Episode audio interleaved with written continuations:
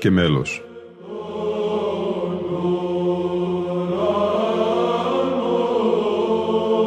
Προσεγγίσεις στη μυσταγωγία της ψαλτικής τέχνης.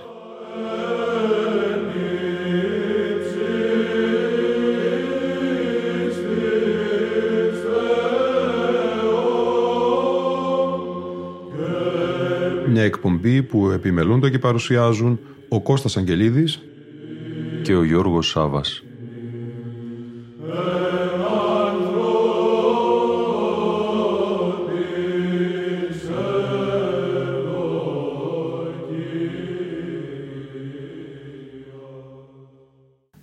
Αγαπητοί φίλοι ακροατές και φίλες ακροάτριες, χρόνια πολλά. Στην Ιερά Μονή Σίμωνος Πέτρας θα μεταφερθούμε σήμερα για να γίνουμε συνεορταστές των εκεί διαβιούντων μοναχών, των σεβαστών μας πατέρων της Σιμωνόπετρας, με εόρτιους ύμνους από την ακολουθία του κτήτορα της Μονής Οσίου Σίμωνος του Μυροβλήτου. Το κείμενο του μοναχού Ισαΐα Σιμωνοπετρίτη και νη κτήση πάνω στην Πέτρα θα ενδυθεί μουσικά από μια ιστορική ηχογράφηση του 1981 στην οποία ψάλουν Αγιορείτες Ιεροψάλτες, Δανιλέη, Γρηγόριος Ιερομόναχος, Δανιήλ Μοναχός, Ακάκιος Μοναχός, Στέφανος Μοναχός. Από τους Θωμάδες, Κυπριανός Ιερομόναχος, Θωμάς Ιερομόναχος, Φίλιππος Μοναχός.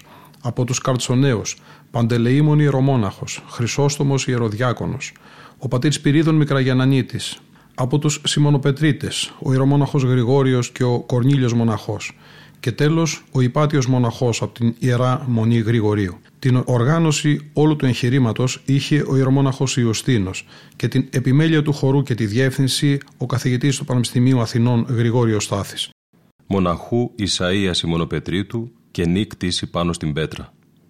Όσοι ευτύχησαν να προσκυνήσουν τα όσια και ιερά της ορθόδοξής μας παράδοσης στο Άγιον Όρος του Άθο θα έχουν υπόψη τους πως ένα από τα 20 μοναστήρια η Ιερά Μονή Σιμώνος Πέτρας ή Σιμωνόπετρα είναι αφιερωμένο στην εορτή της γέννησης του Χριστού. Η ιστορία της μονής αυτής μοιάζει με μια εμφανή αποκάλυψη της θείας Οικονομίας, μια μυστική δοξολογία αγγέλων και ανθρώπων, μια καινούρια και κάπως απροσδόκητη ίσως πτυχή του απεώνος απόκριφου μυστηρίου. Διότι εδώ δεν πρόκειται για ένα τυχαίο γεγονός, αλλά είναι μια αλήθεια γεμάτη συμβολισμό και ένα σύμβολο γεμάτο αλήθεια. Για να φέρουμε όμως το λόγο στο κύριο μας θέμα, θα πρέπει πρώτα από όλα να διηγηθούμε ένα κομμάτι από το βίο και πολιτεία του Αγίου Σίμωνος του Μυροβλήτου, κτήτορα της Μονής που συνδέεται με το όνομά του. Ο βίος και η πολιτεία των Αγίων του Θεού έχουν κάτι το ξεχωριστό που δεν είναι ούτε απλώς σχολαστικά εξακριβωμένη ιστορική αλήθεια με βάση αδιάψευστα και αντικειμενικά δεδομένα, ούτε μείγμα θρύλων και λαϊκών διηγήσεων για πρόσωπα σχεδόν φανταστικά ούτε πάλι είναι μια αυταπόδειχτη ηθική διδασκαλία από όπου βγάζουμε αμέσως για τον εαυτό μας πρακτικά συμπεράσματα, πως εάν δηλαδή τους μιμηθούμε, σίγουρα θα γίνουμε και εμείς άνθρωποι καλοί και άγιοι και σεσωσμένοι. Το τελευταίο ιδιαίτερα δεν είναι ο σκοπός του βίου και πολιτείας ενός Αγίου. Όχι. Ο βίος ενός Αγίου είναι ένθεος βίος και η πολιτεία του πολιτεία ευαγγελική είναι ένα συνεχές ευαγγελικό μήνυμα, όπως οι πράξεις των Αγίων Αποστόλων. Είναι ένα θείο κήρυγμα που δεν χρειάζεται λόγια, μα και που μέσα στη σιωπή της αφάνειας, της ιερής ησυχίας, κάνει να μεταβαίνουμε τα όρη της απιστίας μας. Είναι ένα αλάθητο θεολογικό εγχειρίδιο, γραμμένο με το δάκτυλο του ζώντος λόγου του Θεού, πάνω στο χώμα από το οποίο πλάστηκε ο πρώτος άνθρωπος.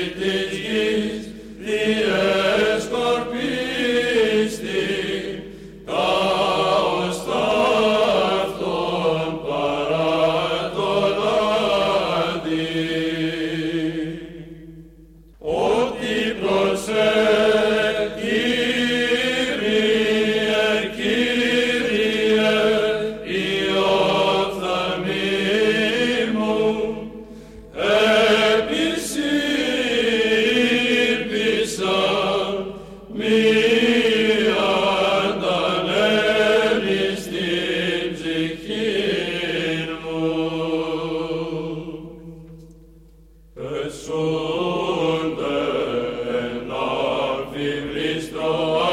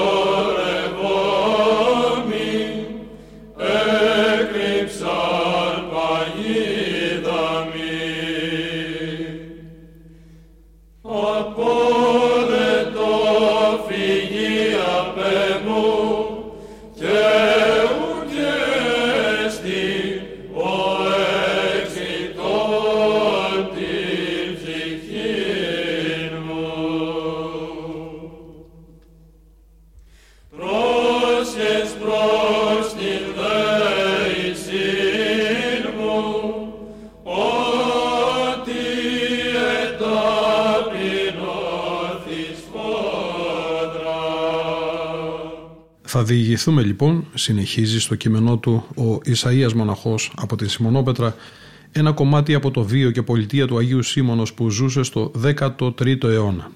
ορμόμενος από κάποιο μέρος της Μακεδονίας ή ίσως της Θεσσαλίας, ήλθε στο Άγιο Όρος σε μια εποχή μεγάλης κοινωνικής αναταραχής.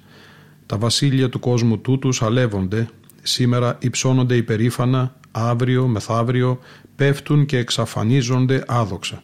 Κάτω όμως από τα βλεπόμενα και πρόσκαιρα παραμένει το αόρατο και αναλύωτο του Θεού, η μοναδική σιγουριά. Αυτή στερεώνει την πίστη του νεαρού Σίμωνος, οικοδομεί την ελπίδα του, πυρπολεί της γενναίας του καρδιά στην αγάπη. Κατευθύνει τα βήματά του προς το Άγιο Όρος. Ζητάει έμπειρο και απλανή οδηγό, πνευματικό.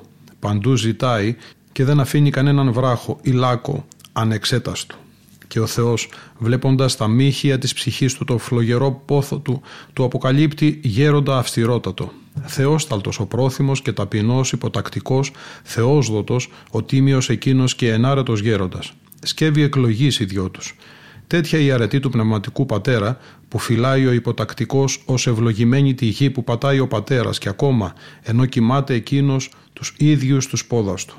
Τέτοια η αρετή του πνευματικού του τέκνου που κάνει να εξίσταται ο αυστηρός του γέροντας από θαυμασμό και να καταδέχεται να μην θεωρεί πια το τέκνο του παρά ως αδελφό και συνασκητή. Η τιμή, η ισοτιμία δηλαδή που του χαρίζει ο πατέρας στενοχωρεί τον ταπεινό Σίμωνα έτσι ώστε παίρνοντας την ευχή, την καθιερωμένη άδεια δηλαδή και ευλογία του πατέρα του αναχωρεί προς σκληρότερους αγώνες μες στην τραχύτητα της ερημικής ησυχίας κρύβεται στο βάθος μιας στενής, σκοτεινής σπηλιάς τόσο μικρής, που ούτε όρθιος να στέκεται δεν μπορεί. Τη σπηλιά αυτή την αφιερώνει στην Αγία Τριάδα.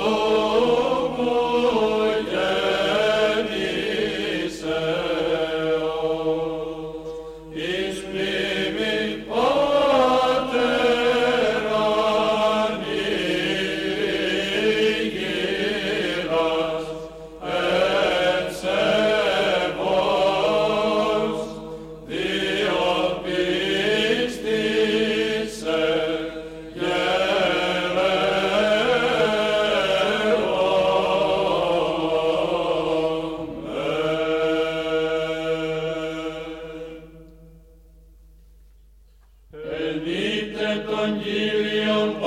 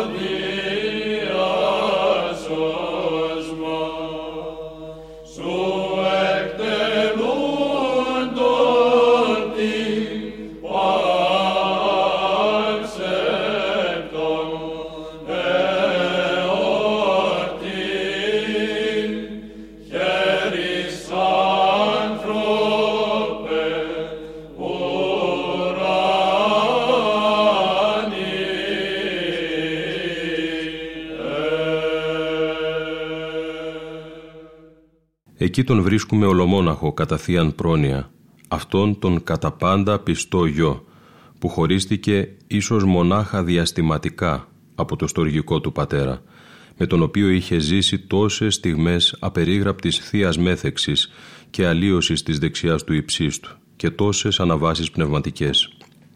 Εκεί τον βρίσκουμε τον ομότροπο γιο, κρυμμένο μέσα στο βάθος της σπηλιάς εκείνης, με στην παρθενική μήτρα της γης, που αγιάζει ο ίδιος με τους κόπους και τους υδρότες του και με την ακλόνητη υπομονή και ελπίδα, με τον αγώνα του που βλέπουν μονάχα ο Θεός και ο αόρατος κόσμος, οι Άγιοι και οι αγγελικές δυνάμεις, οι φωτεινές μα και οι σατανικές, οι πεσμένες.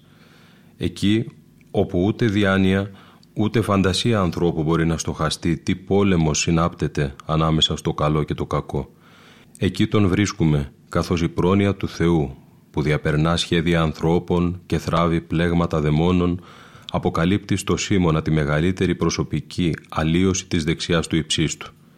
Εκεί τον βρίσκουμε να εντρυφά περίσπαστα στην παμπόθητη ησυχία του, έχοντας τη φροντίδα του μόνο και μόνο στο να επανέβρει το κατοικώνα και να επιτύχει το καθομοίωσιν Θεού, που είχε στην αρχή της κτήσης του κόσμου ο πρώτος Αδάμ και το οποίο ήλθε ο δεύτερος Αδάμ, ο Χριστός, να δώσει ξανά, με εξουσία να γίνουν τέκνα Θεού όσοι έλαβον Αυτόν και πιστεύουν σε Αυτόν.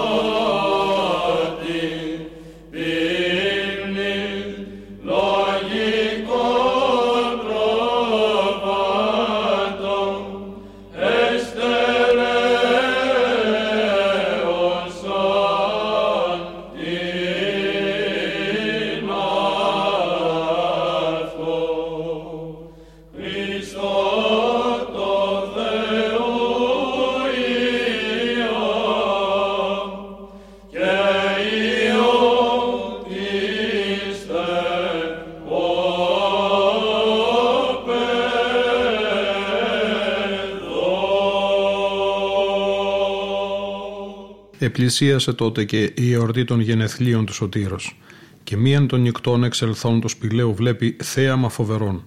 Το εφάνιος είναι εξεκόπη σαστήρ από τον ουρανόν και έστι επάνω εις την πέτραν ταύτην, όπου είναι εκτισμένη η ιερά αυτού και σεβασμία μονή. Αυτήν την οπτασία ανέβλεπε συνεχώς εις πολλάς νύκτας ο Άγιος, αλλά εφοβήτω μήπως είναι καμία πλάνη του εχθρού.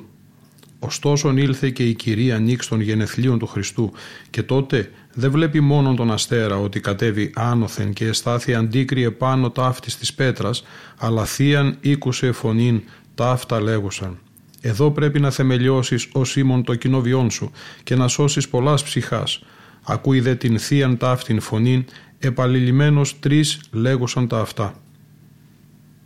Όθεν έγινε έντρομος και ενθουσιών και φάνει σε αυτόν ότι ευρέθη εκεί στην Βιθλεέμ της Ιουδαίας και ήτο μετά των ποιμένων τον εις την γέννηση του σωτήρος ευρεθέντων εκεί και την αγγελική νίκου εμελωδίαν ψαλόντων το Θεοχαρίτο τον εκείνο δόξα εν υψής της Θεό και επιγής ειρήνη εν ανθρώπης ευδοκία. Μη φοβήστε ημείς, Ιδού ευαγγελίζομαι εμήν χαράν μεγάλη νήτης έστε παντί το λαό. Τότε λέγει ήρχισε να μου φεύγει ο φόβος και η έκστασης και εφρενόμην πνευματικός όσοι έβλεπον παρούσαν την δέσποιναν Θεοτόκον και τον δίκαιον Ιωσήφ μετά τον ιών του και τον Κύριον ημών νήπιον εσπαργανωμένων κείμενων εντιφάτνη.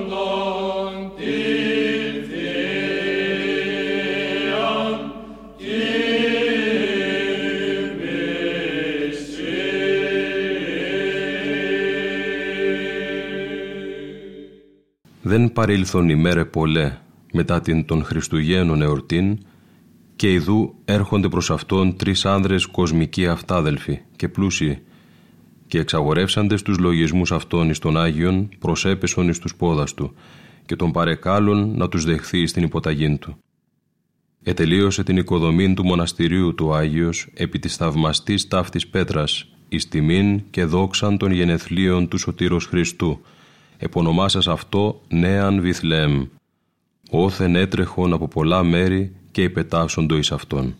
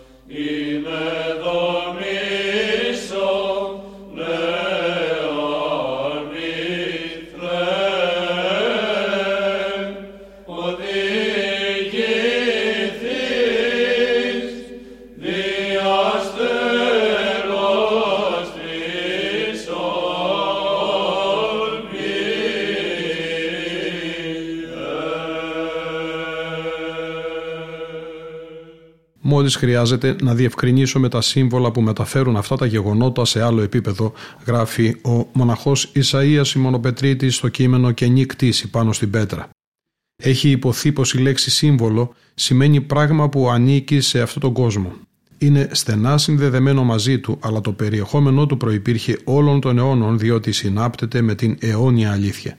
Το σπήλαιο, ο αστέρας που φάνηκε από την Ανατολή, το θείο μήνυμα ως προφητεία για αυτά που γίνονται ήδη τώρα και που μέλουν να γίνουν, ο φόβος που μετατρέπεται σε άφατη χαρά, η δοξολογία των αγγέλων για τη σωτηρία του ανθρωπίνου γένους, το όραμα της φάτνης όπου γεννήθηκε ή ας πούμε καλύτερα γεννάται, πεδίο νέων ο προαιώνων Θεός. Η ιστορική παρουσία της Αϊπαρθένου Θεοτόκου και του αφοσιωμένου μας μες στη σιωπή του Ιωσήφ του Μνήστορα η προσκύνηση των τριών αρχόντων που ήλθαν με ποιος ξέρει τι πρόνοια του Θεού, φέροντας τους θησαυρούς τους, τους γήενους. Όλα αυτά χαρακτηρίζουν και τις δύο Βιθλέμ, την Ιουδαϊκή και την Αγιορείτικη και μας δείχνουν κάτι από το ανέκφραστο μεγαλείο των τελουμένων.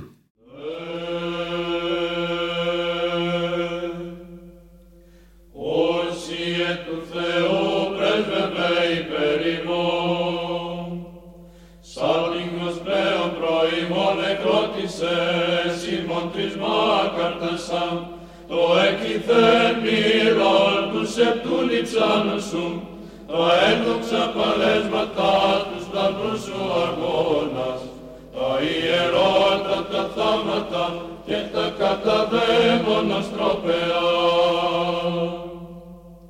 Όσοι του Θεού πρέσβευε υπερ ημών, Εντιστερά της αμόμη του πίστεως, πέτρα παιδίσας τον νουν, επί πέτρα σήμων σε αυτόν εστήριξας, εντεύθεν κάτε τρόπος σας των δαιμόνων τα στήφη, ελπιδηθεί αφραξάμενος και χείρι Θεού κρατηνόμενος.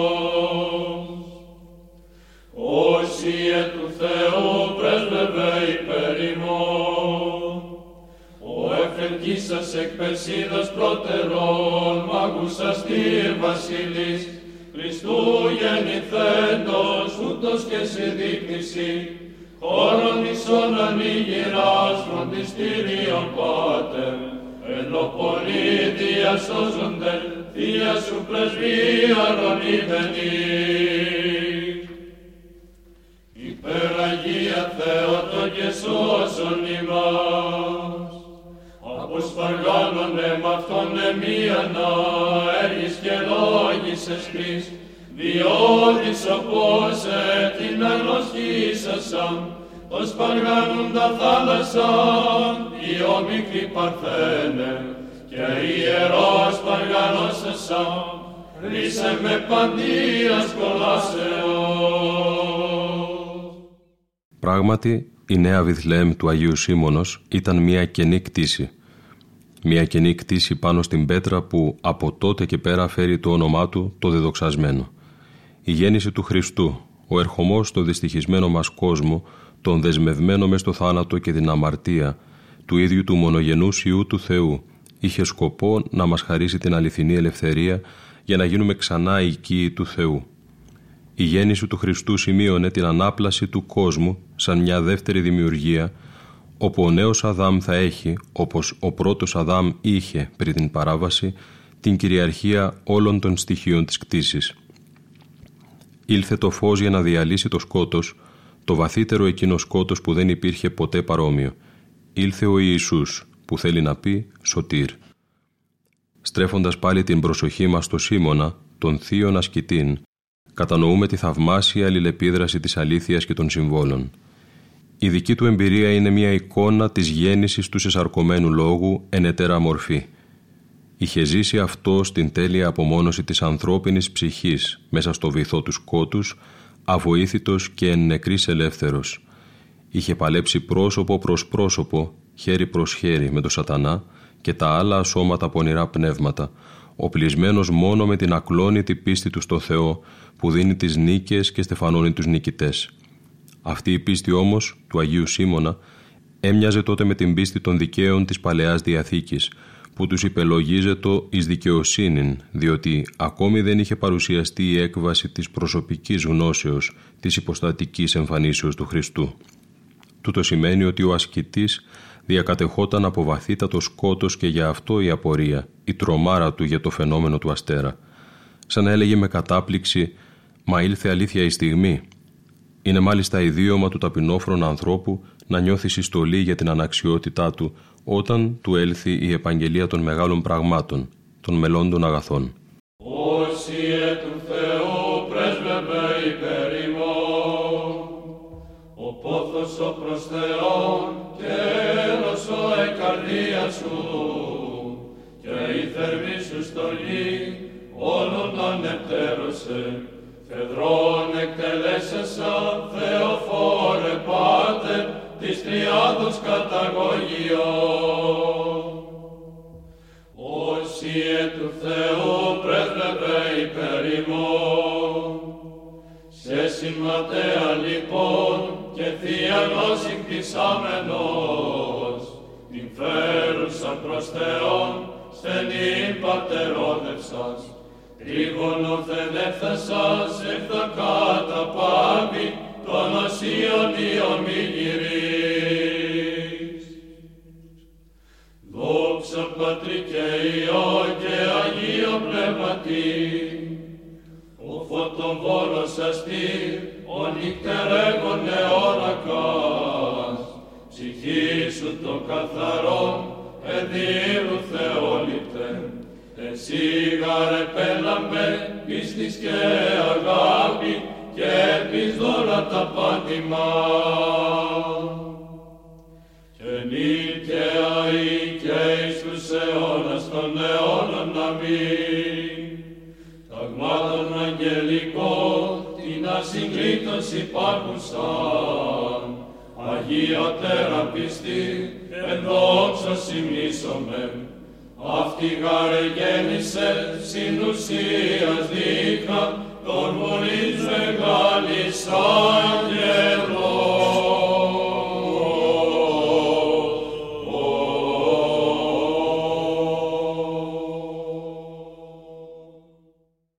Κι όμως ο φόβος μεταβάλλεται στα άκρα αντίθετα συναισθήματα όταν πληροφορείται η ψυχή του Σίμωνος, όταν γεμίζει η καρδιά του από τη χάρη και τη χαρά του γεννηθέντος. Ζει με τρόπο ανεπανάληπτο τη μέθεξη στα θεία, που τόσο απέχουν και από την πιο ποιητική φαντασία, τις διανοητικές συλλήψεις και τις ευλαβικές έστω ανατάσεις όσον υπάρχει διαφορά ανάμεσα σε ημέρα και νύχτα.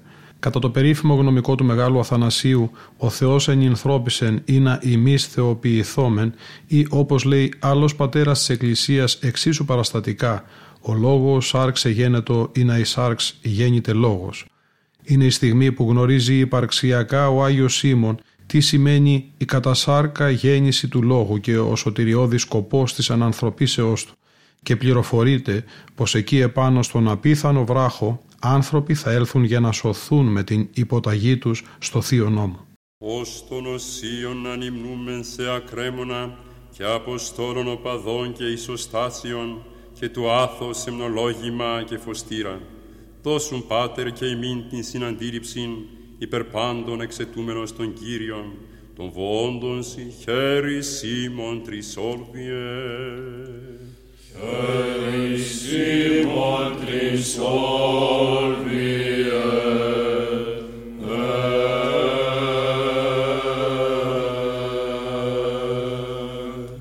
Φως το δίκην αστέρος εξεστράψαν τη πέτρα, τη σίκα το κισμένη τρισμάκαρ, εν θεοπτία αυτό θεωρών, εν τη γεννήση του Χριστού ουρανόφωτον, εξίστας ο Θεόληπτος ακούων ταύτα.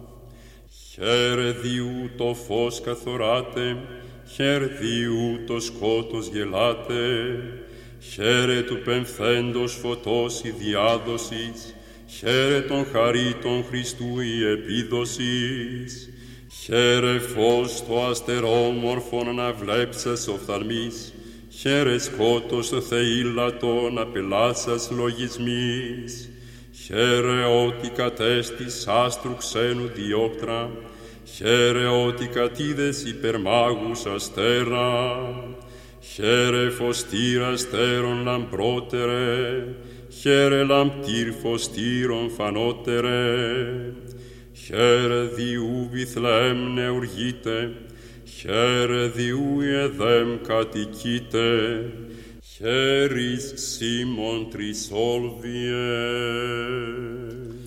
Χέρις Σίμων Τρισόλβιε.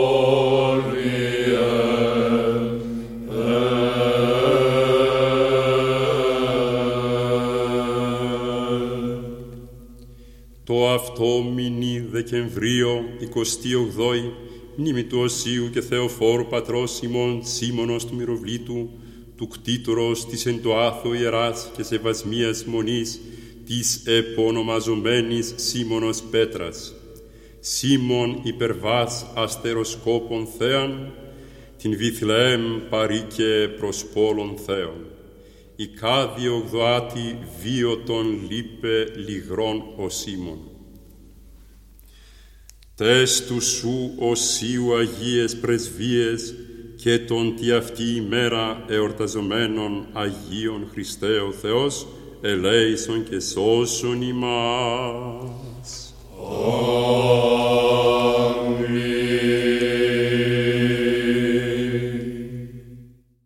Η σκηνή της Θείας Φάτνης της Βιθλέμ που οραματίστηκε ο Άγιος Σίμων είναι μια παράσταση της άκρας συγκατάβασης του Αγίου Θεού τι απλούστερο, τρυφερότερο, φτωχότερο.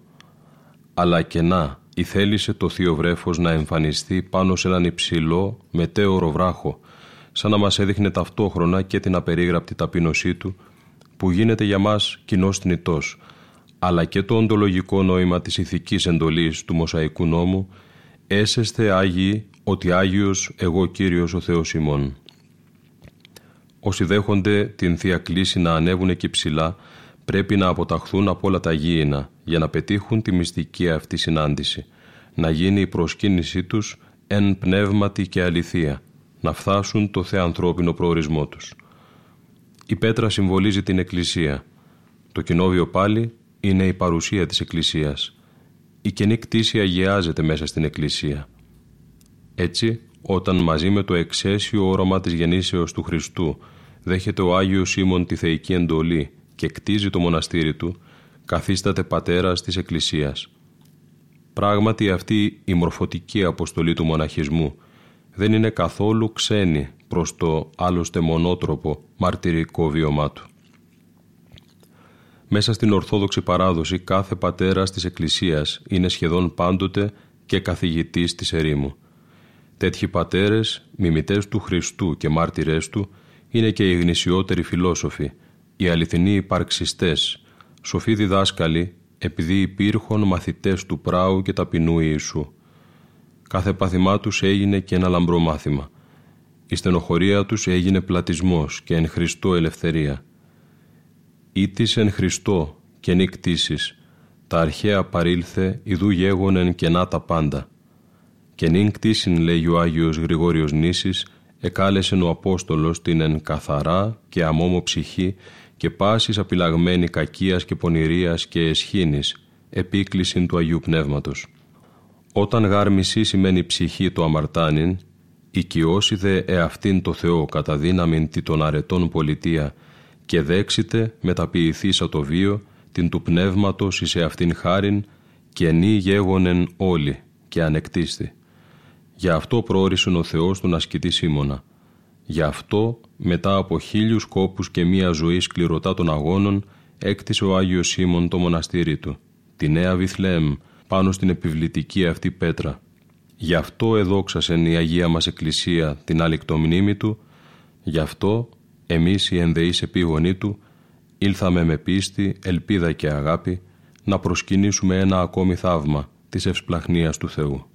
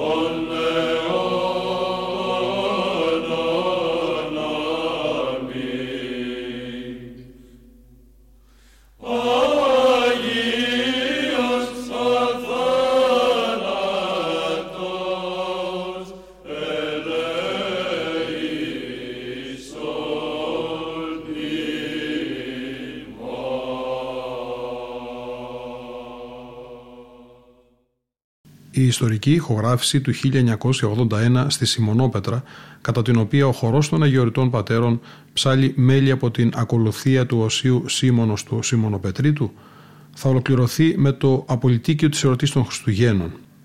Δίκαια νομίζω, ο ομότιμος καθηγητής Γρηγόριος Στάθης, ο οποίος ετοίμασε και διεύθυνε τον χορό, σημειώνει στην έκδοση της Ιεράς Μονής Σίμωνος Πέτρας, η ψαλτική τέχνη στο Άγιο υπήρξε ανέκαθεν μια από τις κύριες ενασχολήσεις των μοναχών και θεραπεύτηκε παράλληλα με τις άλλες λατρευτικές ιερές τέχνες. Όλοι οι ονομαστοί Αγιορείτες ψάλτες και σε όλες τις εποχές συνέβαλαν κατά το τάλαντο που τους δόθηκε άνωθεν στη δημιουργία της ανεπανάληπτης ασματικής παραδόσεως και αναδείχθηκαν μαζί οι κυριότεροι φύλακες αυτής της παραδόσεως γραπτής και προφορικής χάρη στην αδιάκοπη ψαλμόδηση ενεσπέρα και πρωί και μεσημβρία. Ήταν η εκπομπή Λόγος και Μέλος που επιμελούνται και παρουσιάζουν ο Κώστας Αγγελίδης και ο Γιώργος Σάβα. Στον ήχο ήταν και σήμερα μαζί μας η Λίνα Φονταρά.